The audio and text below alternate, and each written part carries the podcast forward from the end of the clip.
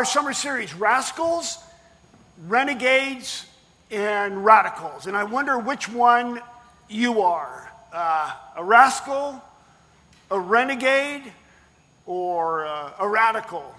And uh, dads, uh, probably in your history, you've been all three, I would imagine. And if we were to ask your kids, uh, they might tell us uh, some great stories about your life. But this is our summer series. Uh, the tagline is the people that God puts to work.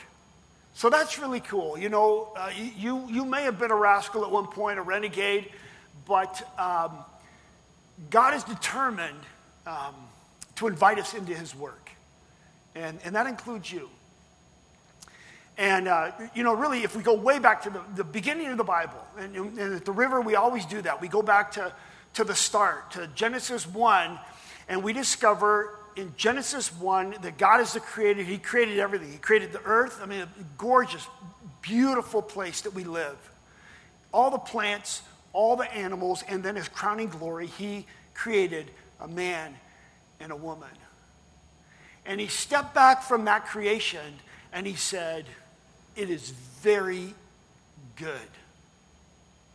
It is so important in the world that we live in today that we remind ourselves often that God's plan is very good.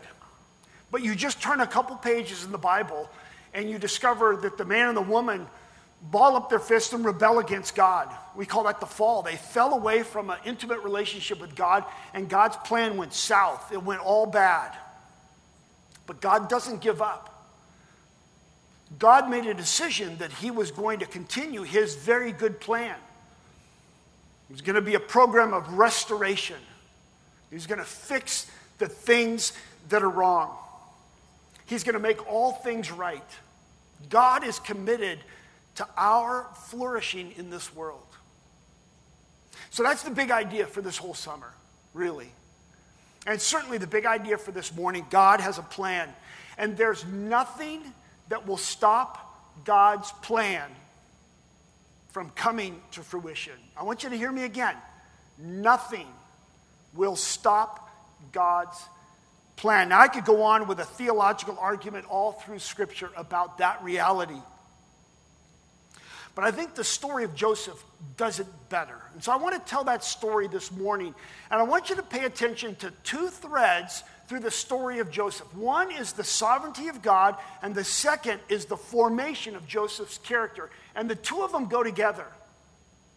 God has a sovereign plan, and when it means uh, uh, that God is sovereign, it means that He has the ability and the power to make His will happen. In other words, nothing can stop God's will in this world. But the second thread is Joseph's character. And I want you to pay attention to that because God has a plan. It's a very good plan, but it's going to be worked out through spiritually formed people. And that's what God is about in Joseph's life. You remember just reviewing the key people in the book of Genesis. There's Abraham, and God said to Abraham, I'm going to create a family around you, and then through your family, I'm going to bless the whole world. I'm going to give you a land, and blessing will flow through you. Abraham had a son, his name was Isaac. Isaac had a son, his name was Jacob. And then Jacob had 12 sons, and Joseph was number 12. And the Bible tells us that Joseph was Jacob's favorite son. Okay, just a little dad advice if you've got 12 sons, don't pick one as the favorite. And if you do, keep it to yourself, right? It doesn't go well in the family if you choose to go down that road. And we meet Joseph in Genesis chapter 37. So I want to invite you, take your Bibles. I want you to follow along. We're going to be flying pretty high and going through Joseph's life, but it'll be fun if you kind of follow along because you can look at your scripture and think much faster than I can talk. So this will be uh, really cool. Genesis 37, we meet Joseph, and he's 17 years old. Just a young kid. 17. I remember 17. 17 was such a great year. I loved my 17th year. My 17th year, I was a senior in high school. I finally surrendered to God's work in my life. I gave my life to Jesus and I was baptized and I started living for Him. I graduated from high school. It was just the best time. Is there someone who's 17 in the room right now? Anyone 17? Okay. No, are you 18? Okay. Lindsay, will you just stand up for us? Come on. I, I want you to see an 18 year old right there. Lindsay could have been Joseph's girlfriend. It would have been a little weird. She's one year older, but, but both graduating the same time. Lindsay, thank you very much. There. Here's our, here's our model today. Keep Lindsay in your mind and in your heart. 17, edge of adulthood. So much of life in front of you. But let's face it, you go back to when you were 17 and compare where you're at now today, you know there's a lot of formation that has to happen in us, a lot of stuff that needs to be worked out as we grow and mature. I mean, that's the way it is. In our 20s and 30s, really, we're just setting the table. You wait to your 40s, and then the feast can begin to come. And it takes a lot of patience through those decades, as we'll see in Joseph's life. So, right away in the story of Joseph, we're told that he and his brothers are with the sheep out tending the, these herds. They're working away. And Joseph comes back home and gives a bad report about his brothers to his dad. You know, maybe a little immature, maybe kind of a, a, a tattletale sort of setting, and it doesn't go well with his brothers at all.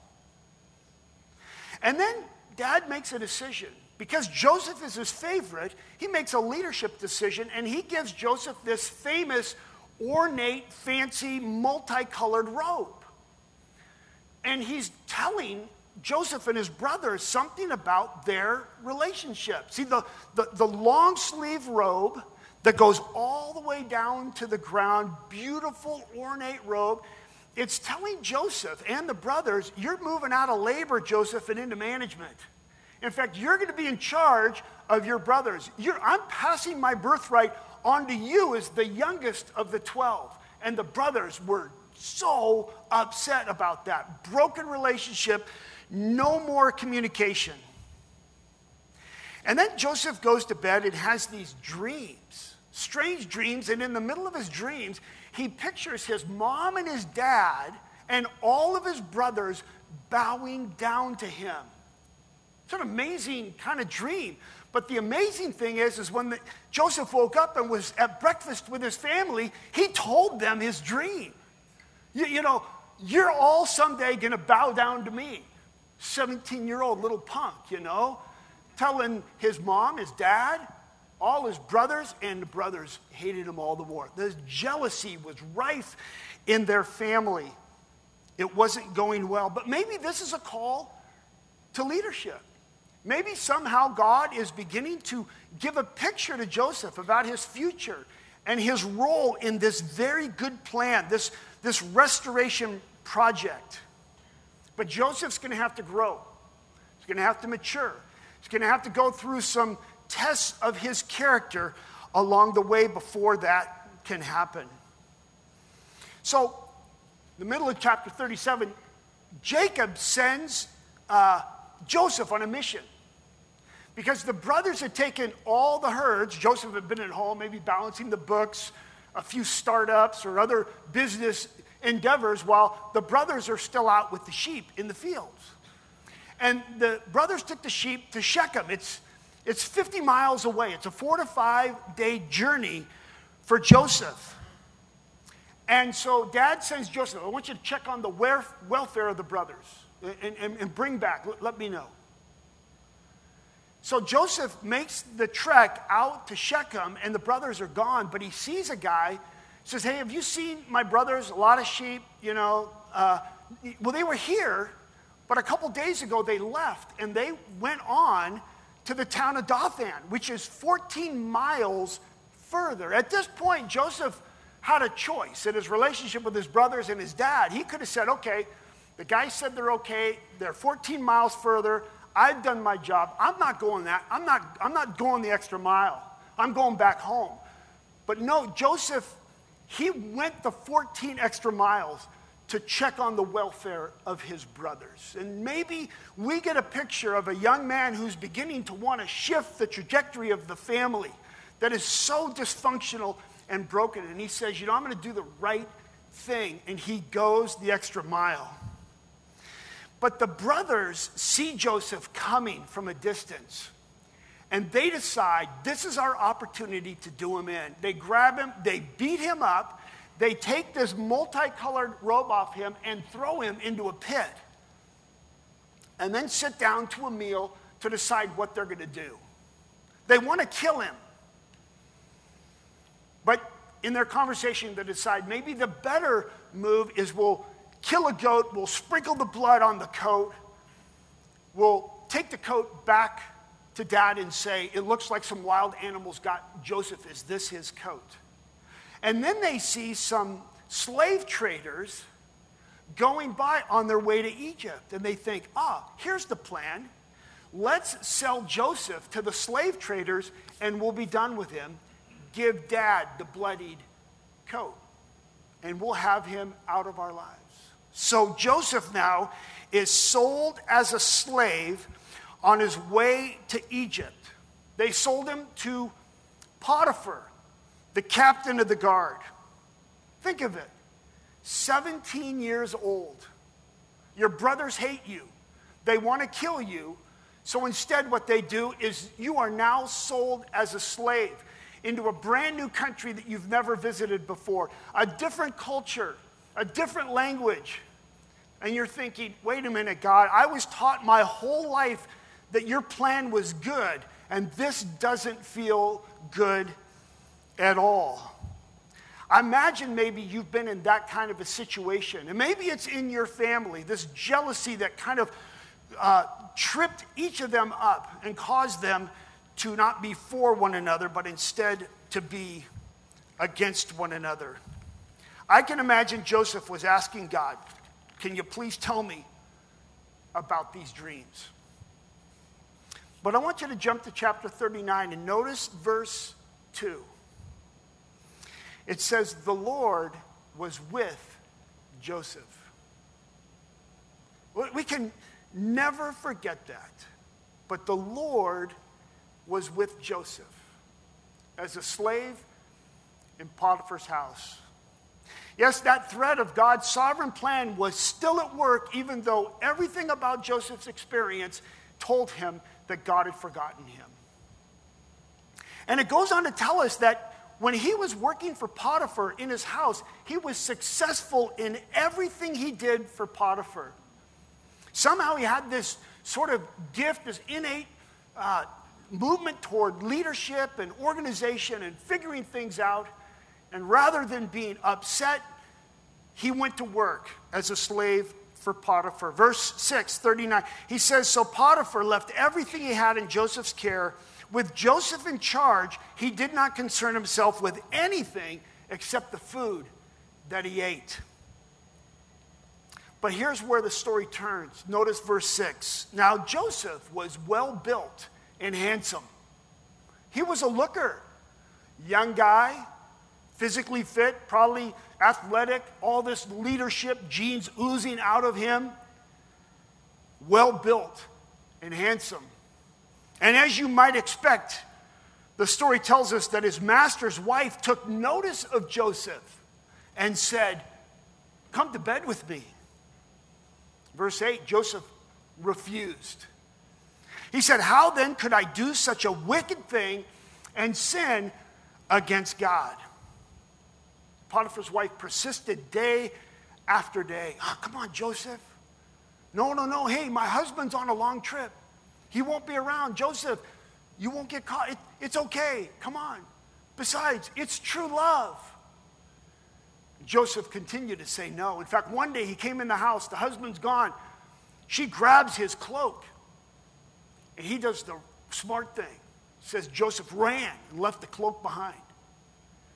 And as happens, this so called love turned into hate very quickly, and she screams out, Rape! This foreigner is trying to rape me. And they hold him, they keep him until Potiphar comes home from his trip, and he is so enraged that he takes Joseph and throws him into the prison. Lock him away. Thrown into prison for a rape he never committed, innocent of the crime, having done the right thing, he ends up in prison. But again, verse 21 of chapter 39 the Lord was with Joseph. He showed him kindness and granted him favor in the eyes of the prison warden. So Joseph was put in charge of everyone in the prison. Just like everything he touched turned to gold. And he began to understand what is so vital for us to continue to remind ourselves the Lord is with us in the pit and in the prison.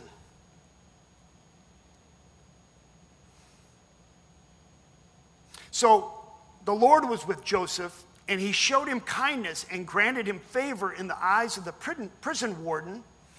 And so the warden put Joseph in charge of everyone in the prison. And the Lord gave him success in whatever he did. And in chapter 40, we discover that he is in charge of two key prisoners the chief cupbearer and the chief baker. The cupbearer is the guy who would sip the wine before it was given to the Pharaoh in case someone had poisoned it, and so the cupbearer would die first before the Pharaoh. Very important relationship between the Pharaoh and the, the, the chief baker. Well, he was in charge of um, Twinkies and cupcakes and donuts and th- those sort of things, uh, uh, all the breads for the Pharaoh. And evidently, they both had offended the Pharaoh and had ended up in prison with Joseph, and he is now supervising them. And they, at sleep at night, one evening, both have dreams, very strange dreams, and they can't understand them at all, and no one in the prison can interpret them. But Joseph res- responds in verse 8 Do not interpretations belong to God? Tell me your dreams. And so the cupbearer and the baker tell Joseph their dreams. Now, I find dreams kind of funny because I don't feel like I dream that often, but my dear wife, Cynthia, she thinks dreams are really significant. And I just think, no, they're silly. It just means I had tacos the night before. But I think you've got a thing here, Cynthia, that the dreams seem to be very significant, that maybe God was communicating through these dreams. So I'm going to pay more attention to your interpretation. Okay, so be, be ready. So they tell their dreams to Joseph, and he gives them the interpretation. Now, the uh, cupbearer, you're going to be released from prison and given your job back. And uh, the chief baker, you're also going to be released from prison, but you're going to be permanently retired, if you know what I mean, because there's younger people in the room.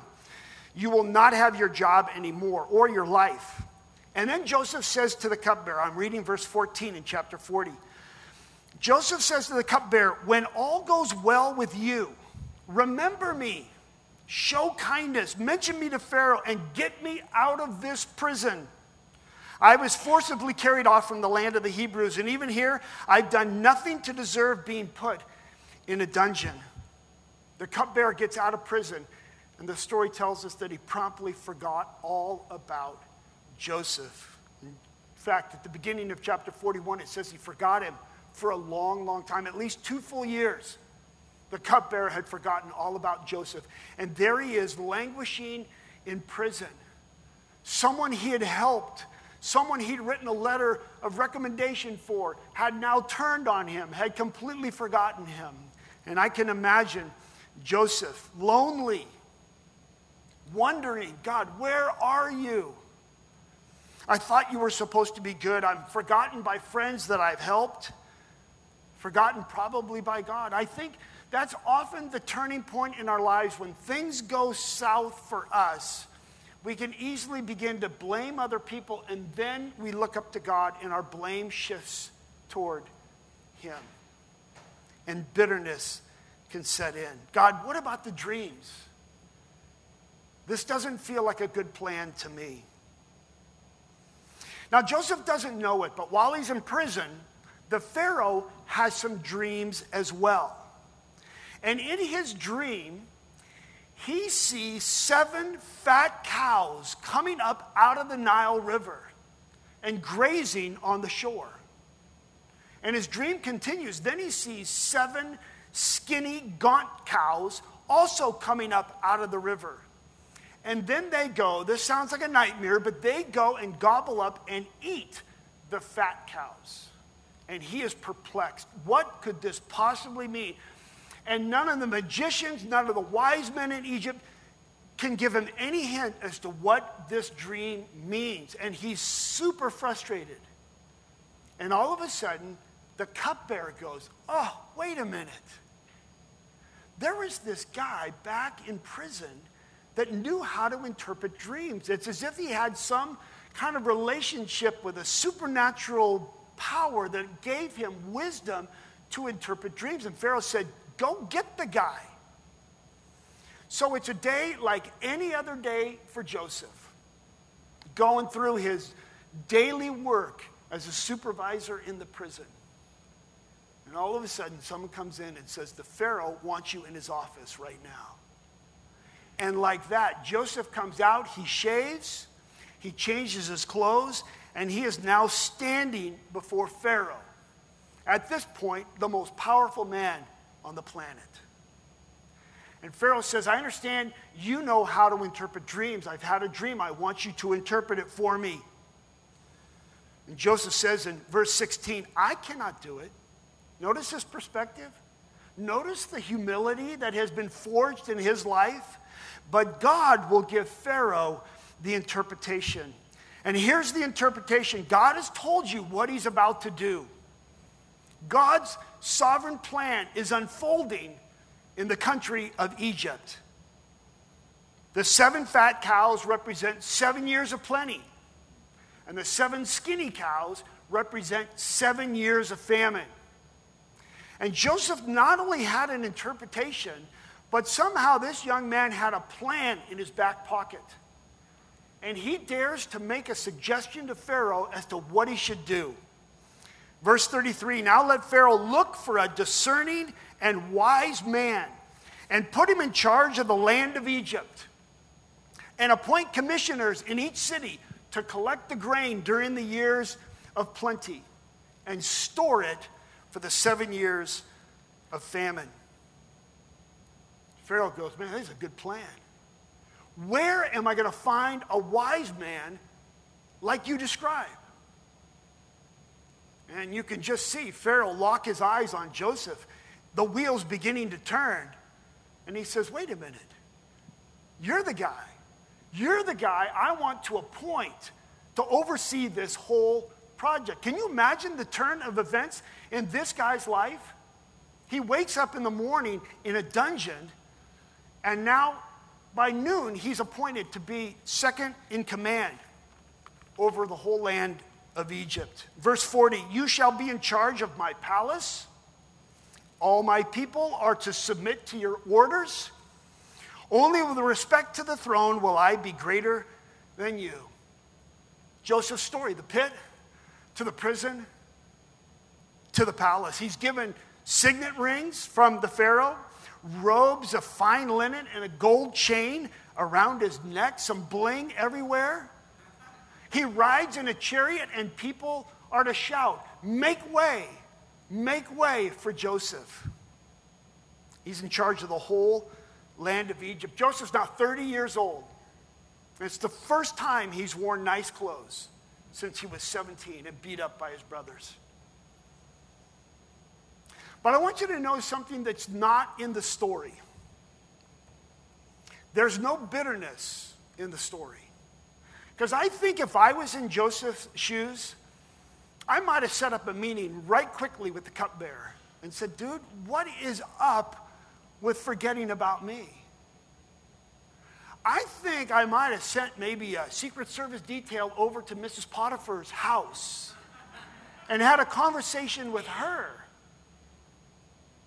and maybe even a military detail and send him back to the land of Canaan to take care of his brothers. He had all the power to do it, but it's not there. It's not in the story at all. So the seven years of plenty happen. They store all the food, and then the famine sets in. And notice this thread of the sovereign plan of the Almighty God. Verse 57 of chapter 41 And all the world came to Egypt to buy grain from Joseph because the famine was severe everywhere. Now, watch God's plan unfold. Jacob is at home watching his brother sit around starving to death, and Jacob says, What are you doing sitting here? Get on your donkeys and get down to Egypt and buy us some food. They have no idea what they're going to discover. The brothers come to Egypt, they usher them into the place where they can buy grain, and there is Joseph standing, and they don't recognize him. But he recognizes them. These are my brothers. It's been years. And the brothers bow down in front of Joseph and beg him for food. This is a dream he received at 17. He's probably at least 37 by now. And the dream that percolated in that teenage brain and heart and mind is now coming to fulfillment in a way he could have never, ever dreamed up or imagined. Chapters 42, 43, and 44 is this amazing working out of God's plan using Joseph to squeeze the brothers and get them to acknowledge and recognize a decade old sin and to confess and have clean and pure hearts. God will wait 20 years for us to surrender.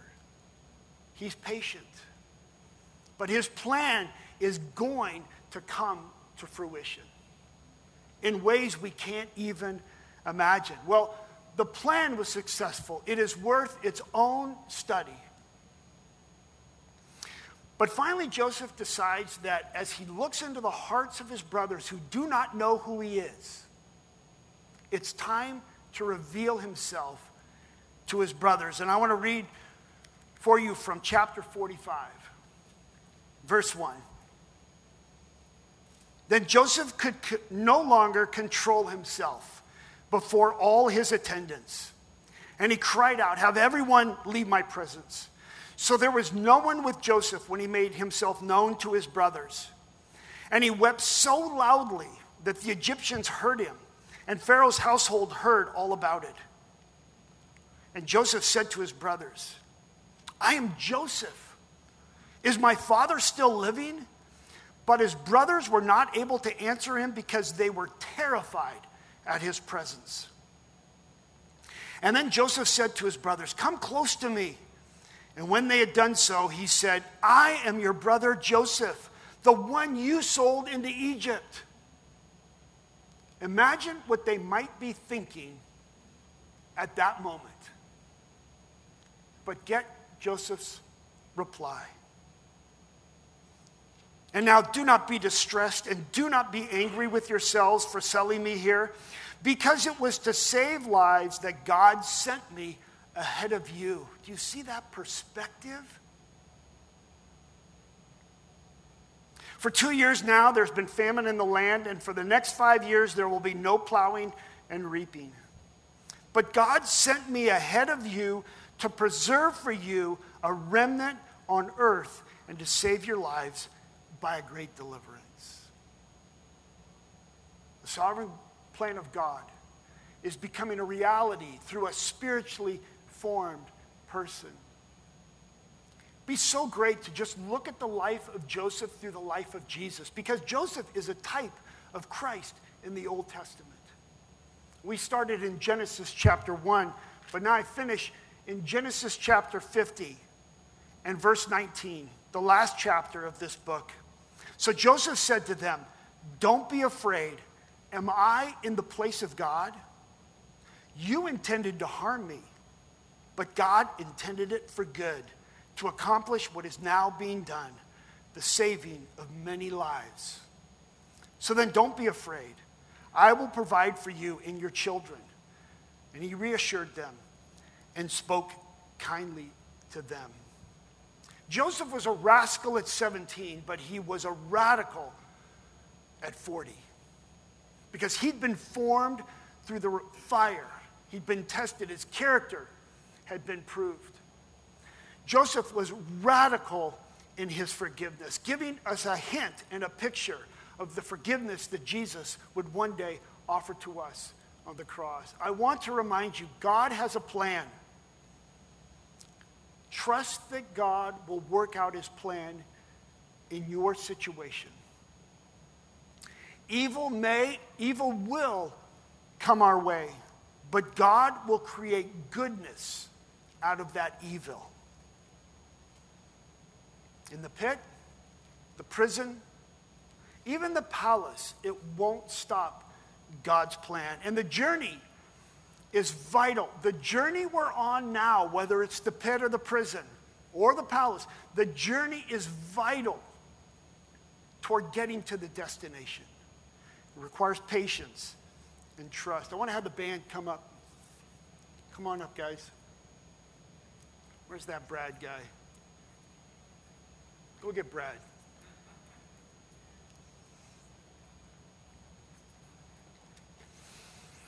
We're going to come in a moment to the table. And Joseph's life is a wonderful invitation to this table. I want to ask you some questions. And so I don't want to tell you what to do, but I want to invite you just to close your eyes. Just a, a moment of, of just reflecting on Joseph. I want to ask a couple questions. What dream is God percolating in you? I want to encourage you this morning don't give up. This is personal, but how's it going in your family? I imagine there are some dads here that feel the pain of estrangement from their children, from a spouse. Joseph shows us a way. He went through the jealousy test.